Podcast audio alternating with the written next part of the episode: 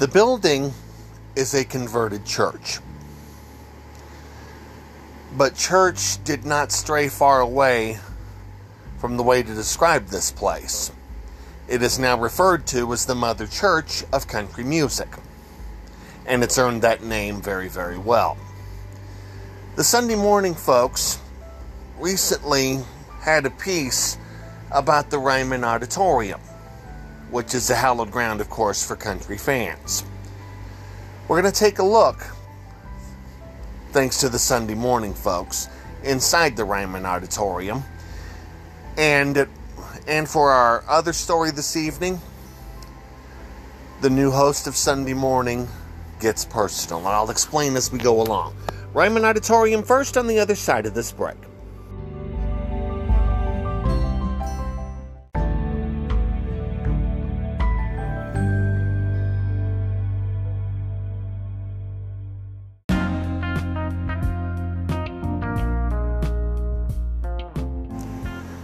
The New Directions podcast has a Facebook page, and I invite you the next time you're on Facebook to make your way to this web address, which is facebook.com slash rkc70. That is the quick link to get to the podcast page. You'll see stories that I have talked about in the past. You'll see stories that I will be talking about in the very near future, or at least plan on talking about and you'll see some items that I just thought belonged on the page. I have a combination of things, and I hope you find it entertaining when you do decide to visit the New Directions Podcast Facebook page. Once again, the link is this facebook.com slash RKC70. Check it out. You'll be very glad that you did.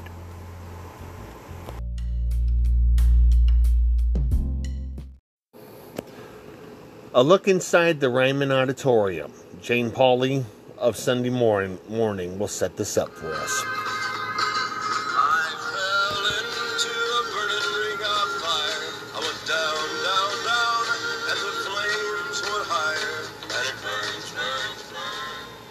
What would America be without country music?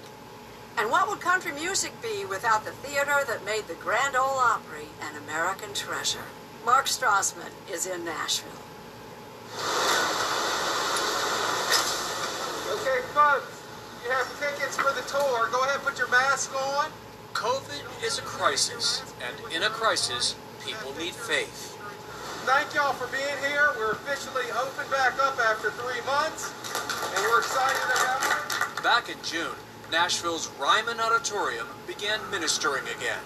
Morgan Carter drove 10 hours from Lawrenceville, Kansas. This is the Mother Church. Everybody's welcome here. It's, it's pretty special to be here. Step inside. The stage is comically small. The venue only holds roughly 2,300 people. They sit in pews, which are not comfortable. And yet, I've played on this stage with Willie Nelson and Johnny Cash and Keith Richards. we talked to singer-songwriter Sheryl Crow, back before anyone knew a pandemic was coming.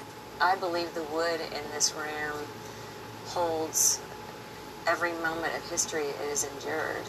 And when you walk out on this stage and these old planks that have been tread by so many important people in our history and in our evolution, um, you feel it. Crow says she has played here more than a dozen times.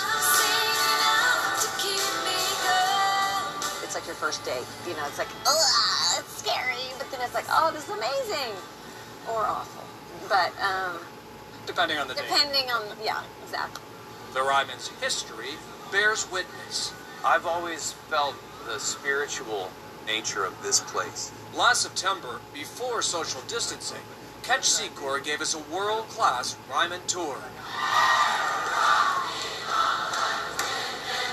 He fronts the Old Crow Medicine Show, which has played here a bunch. This is my most treasured locale to make Because? music. It's a resonant chamber. Listen. It's like you're inside of a violin here at the Ryman Auditorium. Like peer into the F holes. That's what the Ryman looks like if you could like crack the ceiling open and look down. And look back more than a century. The Union Gospel Tabernacle, uh, built by divine decree by a steamboat captain who had fallen into sin and licentiousness. Captain Thomas Ryman found the Lord. He built a tabernacle in 1892 to save souls. It became the Ryman. Early performers included John Philip Sousa's Peerless Band, Enrico Caruso, Marian Anderson, Teddy Roosevelt, Helen Keller, and Charlie Chaplin all spoke here. But 1943 was the game changer. The Grand Ole Opry moved here. Every week, country legends perform live on WSM Radio. Brother ain't got the smallpox. We just been trying to learn him to eat with a fork. Minnie Pearl, Bill Monroe, Hank Williams. In here was the greatest entertainment value, and they bought popcorn for, for a nickel, and they sat here and they were mesmerized. The Ryman was transformative for the Grand Ole Opry, and the Grand Ole Opry was transformative for the Ryman. They work together. A song can work for a singer, but a singer can work for a song. I fell into a burning ring of fire. In 1956, Johnny Cash joined the Opry. He met his wife June Carter backstage. Other legends include Patsy Cline, I'm crazy for trying. Charley Pride, That someday time will and Loretta Lynn. Mommy rock the babies at night. But by 1973, both Nashville and the Ryman were in decline. The Opry moved across the river. The Cashes sang the closer. For 20 years, the Ryman sat dark and crumbling. Nashville considered tearing it down. Country stars Emmylou Harris and Marty Stuart led the fight to save it. the Ryman was, you know, the ultimate place if you had country music in your heart. It was an absolute threat of uh, to be torn down at one point. Some of us got to go, well, please don't. In 1994, the renovated Ryman reopened, reborn. Country music made it famous, but Dylan played here, Springsteen too. And last year, Wu-Tang Clan became the Ryman's first hip-hop headliner. They sit and they listen. They stand and they stomp their feet and they feel the physical part of music in this room, the part of music that changes the molecules. So the energy goes both ways. The energy definitely goes both ways. I think people who come in this room know that they're going to be a part of something that is bigger than just them. They come to the Ryman for moments that feel this intimate.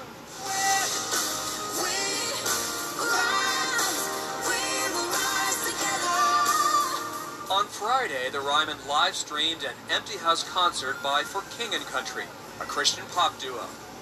One day, when COVID goes away, the Ryman's live acts will return, fans will re experience a connection that's physical, emotional, and yes, spiritual. It's like there's a fifth Beatle.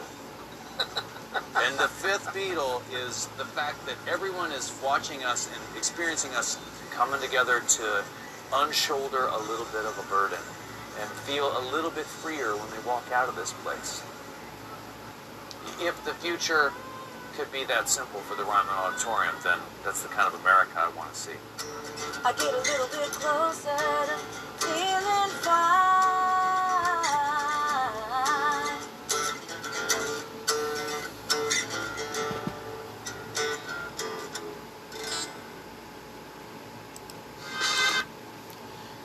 The closeness is there at the Ryman Auditorium. In a future edition of this show, I'm going to use I'm to use to get us out of here to that that was recorded at the Ryman a few years back.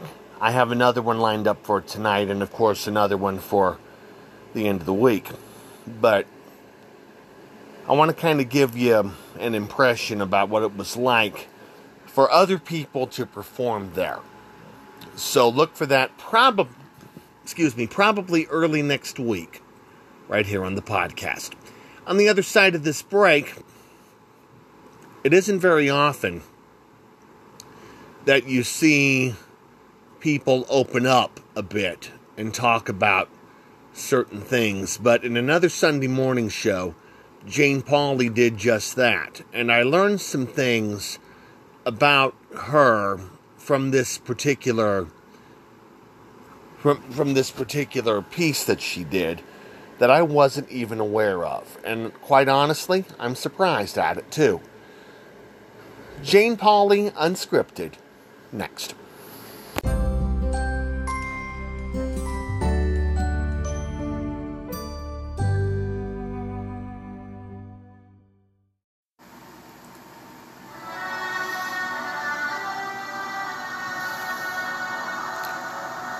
Ours is a strength like no other.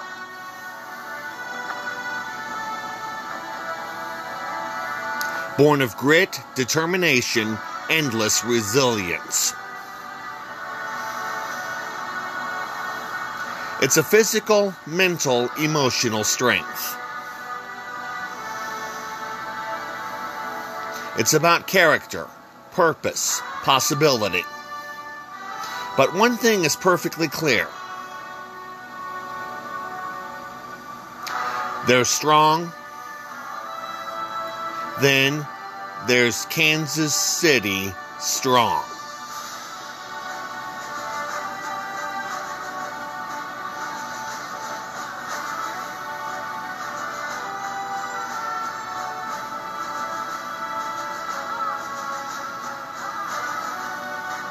For more than 180 years,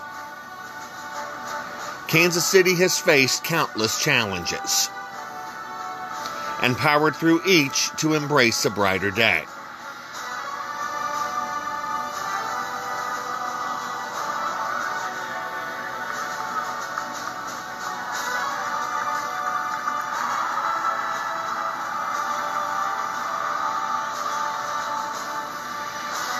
Across our city and in every corner of our community, you are coming together by staying apart, showing your strength in solitude.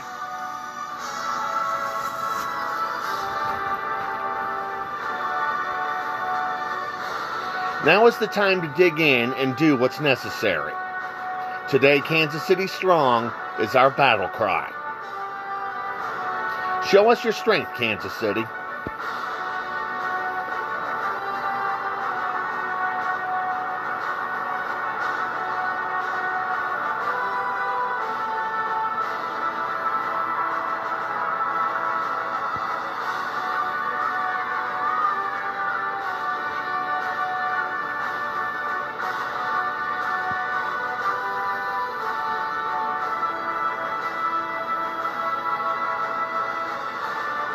They're strong.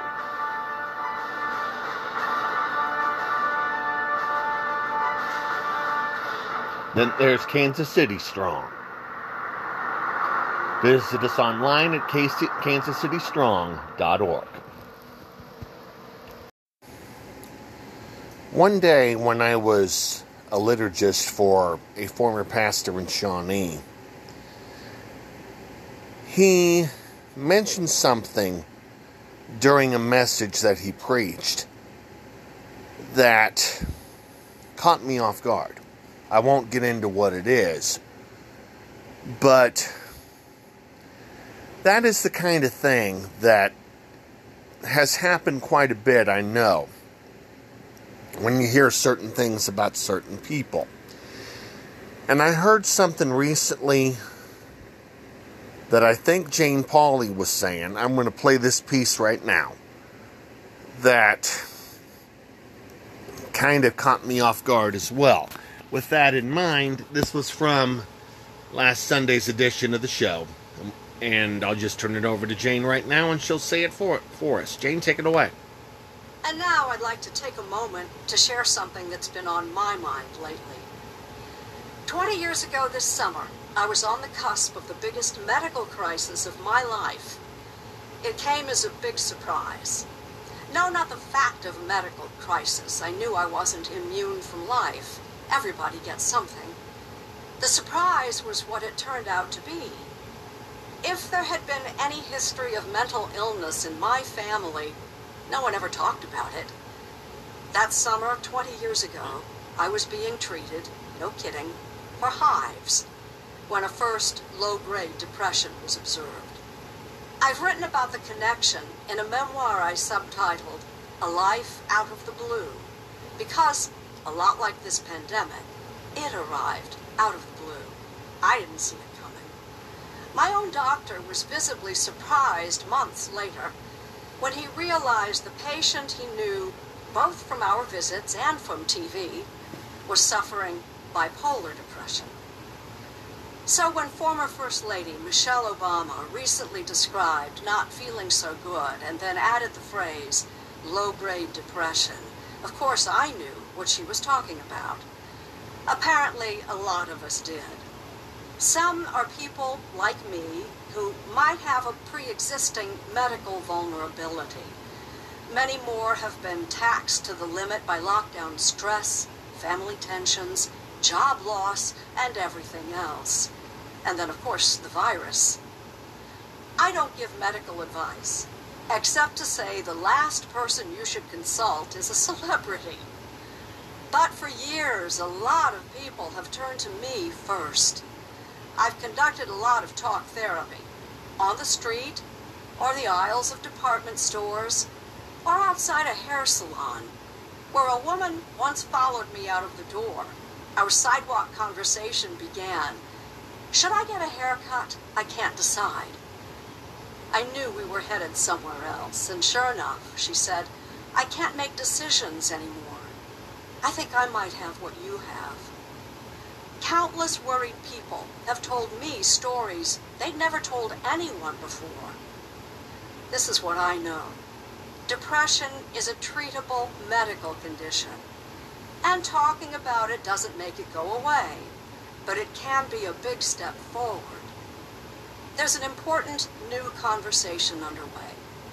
Not everyone will be ready to join in, but for the many Americans who have suffered silently in isolation, listening is a very good start. Roughly 1 in 12 American adults reported symptoms of an anxiety disorder at this time last year. That has risen to more than 1 in 3 today.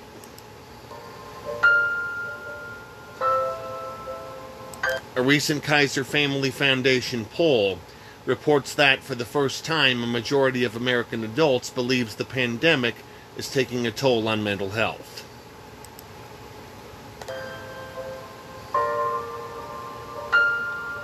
Do we have any more here, guys? We do. And a just released report from the CDC indicates 11% of Americans seriously considered suicide in June.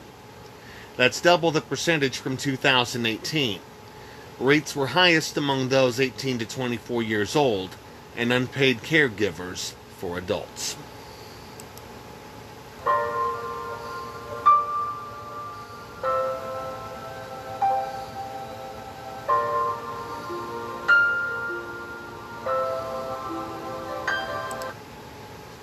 It surprises me a great deal that someone like Jane Pauley has gone through something like this. Maybe in a way it hasn't, because apparently things have not always been very easy for anybody. And I think mentally it has been hard for people to go through what we've been going through in the middle of this pandemic. It has not been easy for anybody. I wanted to end this segment, and I'm in the process of trying to find the right place to do it, and I think I'm just going to do it this way. Fox 4 has a You Matter. And they established this after, unfortunately, the suicide of former meteorologist Don Harman. But they believe, and I agree, you matter. And this is their initiative to help people realize things are still good. Guys, take it away.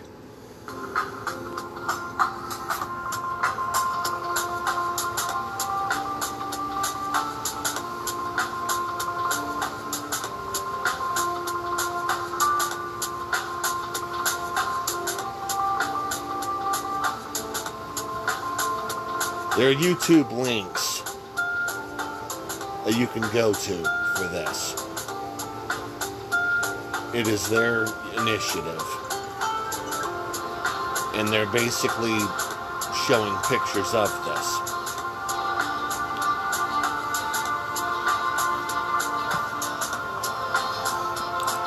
Let's see if I can find something else here. What I'm trying to find, here we go.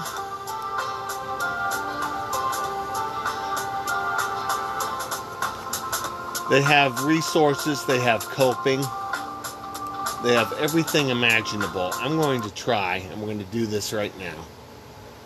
To go to getting the help you need. And I'm hoping to be able to find that. Just a second. I'm on Fox 4's website, Coping with the Coronavirus Crisis. And I'm hoping to have some audio to share with you, and it looks to me like I am. We'll just do it this way. Let the folks in the newsroom have it. Take it away, guys. Century Roofing. That is after the commercial. I have a few a few seconds to do this. If it can happen to Jane Pauley, guys, it can happen to anybody. No question about it. And and here we go. They're loading it up. This is from the Fox 4 newsroom.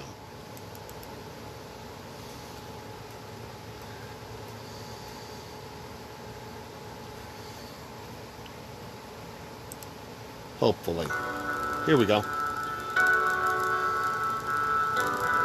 You're watching You Matter, Coping with Coronavirus. Brought to you by Sunflower Wellness Retreat and the Kansas City Center for Anxiety Treatment. And welcome to our Fox 4 special, You Matter, Coping with Coronavirus. No doubt the COVID 19 pandemic has made a big impact on all of us in the past few weeks. Our goal in the next 30 minutes is to let you know that you are not alone. If you're feeling anxious, overwhelmed, worried about the health of you and your family, there is hope and help. We've tapped into some of Kansas City's best experts on mental health and wellness. Strategies to help you manage that extra stress, whether it's the first time you felt this way or perhaps you're worried about a loved one. To kick things off, here's Nick Vasos. Anxiety from COVID 19 can take an emotional toll, but you're not powerless. Joining us with some helpful ideas during this stressful time is Dr. Katie Kriegshauser. She is the director for the Kansas City Center for Anxiety Treatment. Thanks for joining us, Katie. Uh, it, it seems like an obvious question, but why are we anxious? it, a may seem obvious, but it's a great question right now that I'm getting a lot. We're really dealing with high levels of uncertainty right now. A lot feels up in the air. Timelines, work, finances, school, and uncertainty really spurs quite a bit of anxiety. So we're all feeling on edge right now. And really, anxiety is a helpful signal. Our brain sends us sends us the signal saying that something is off, that something might be threatening, and it's really a call to action to do something to make sure that we're safe and that we're okay. Luckily, we do have guidance right now on what we do need to be doing to stay and local authorities such as staying at home, social distancing, and increased uh, hand hygiene at this point. Anxiety. So first of all, I would say follow the guidelines that we have, but don't overdo it. Stick with what we know um, that we need to do from the CDC or the World Health, Health Organization, um, but we don't want to go overboard. That can actually increase our levels of anxiety. Um, secondly, I would say we need to make sure that even though we're in this uh, uncertain or ambiguous time, a lot of people might be off work or doing online school, it's important to keep a structure to our days. It, it gives us a sense of normalcy. So look out for things like our sleep schedule, making sure we're getting regular exercise, um, and then importantly, staying connected with others. We're social creatures. It's important that we, uh, in order to stay well, that we maintain our social connections, even though we may be doing that somewhat differently right now. Um, and then also be very mindful about how we're consuming the information that we're getting. Um, right now, there's a lot of information available to us, and information overload can really just increase our anxiety. So I encourage folks to be uh, mindful and say, I'm going to set limits on how often I'm going to watch the news, um, look at social media, read articles about this, so we don't go into information overload. So, Um, so Dr. Kriegshauser, how do we know when we're crossing the line and we need some strategies to cope versus when we need professional help? Great question. So actually, right now, the same criteria would apply that they would any other time. That we would look out for um, the following. So if you're having trouble meeting your daily expectations, so um, meeting work expectations, um, daily household expectations, that's a time where I might reach out for professional assistance. Or if you're really starting to feel very isolated from others or your relationships are suffering, and then finally, if overall you're just feeling like I can't handle this level of distress on my own, and luckily there are very effective treatments for anxiety and related disorders. So cognitive behavioral therapy, or CBT, is our first line intervention. Um, it's fast, it's effective, it is helpful for all ages, and not just for anxiety, also for depression, insomnia, and other related health challenges people might be having at this time. All right, Dr. Katie Kriegshauser, thanks for your time. Appreciate it. Thank you. We'll stop at that point. It is not easy to cope with something like this. But just keep in mind, my friends, that people are that are out there and they're going to do what they can to make absolutely sure we're safe and we're sound. It would be nice if somehow, some way, we would find a way to solve this and find the vaccine, whatever the heck we had to do to make this work. Jane Pauley, wow. What you have gone through, I really believe, my gosh, you've gone through quite a bit, I know. Well, we're going to throw an extra song in and look ahead to the end of the week here on the New Directions podcast next.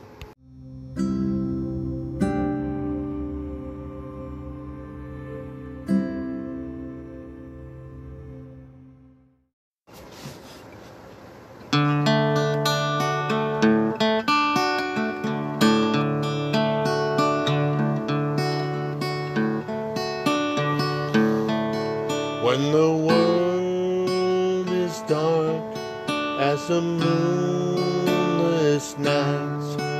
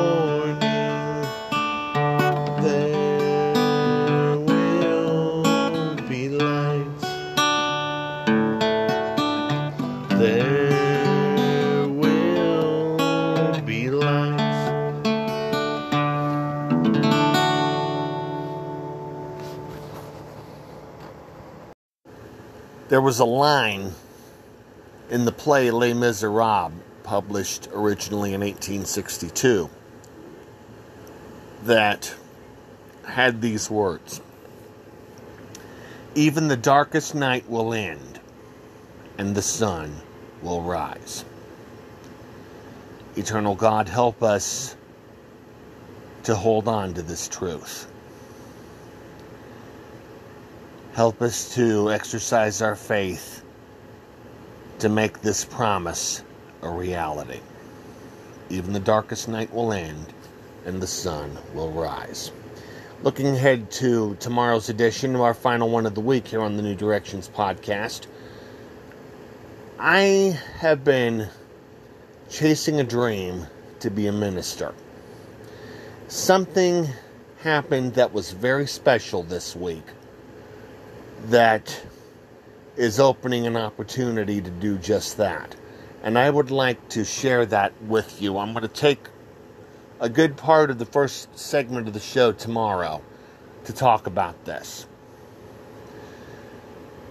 I'm finally having a chance to realize a dream, and I could not be happier. I will share with you the entire details about this tomorrow night, right here on the New Directions podcast. Moving to final thoughts, I'm looking for something that I may or may not have used before to share with you. And I think I'm going to go ahead and do that. Don't, well, I have not done this part. I'll do it here. This is from Charlie Daniels' book, Let's Make Let's All Make the Day Count.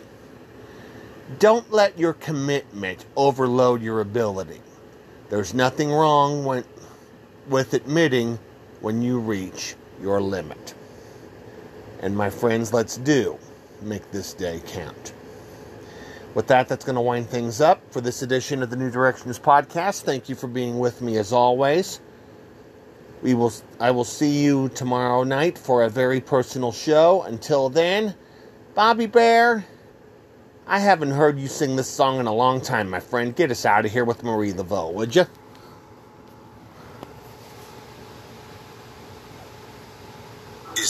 At least do that in about six, three, four, three, two, one. Mr. Bare, do your work. Are you ready? Yes, sir.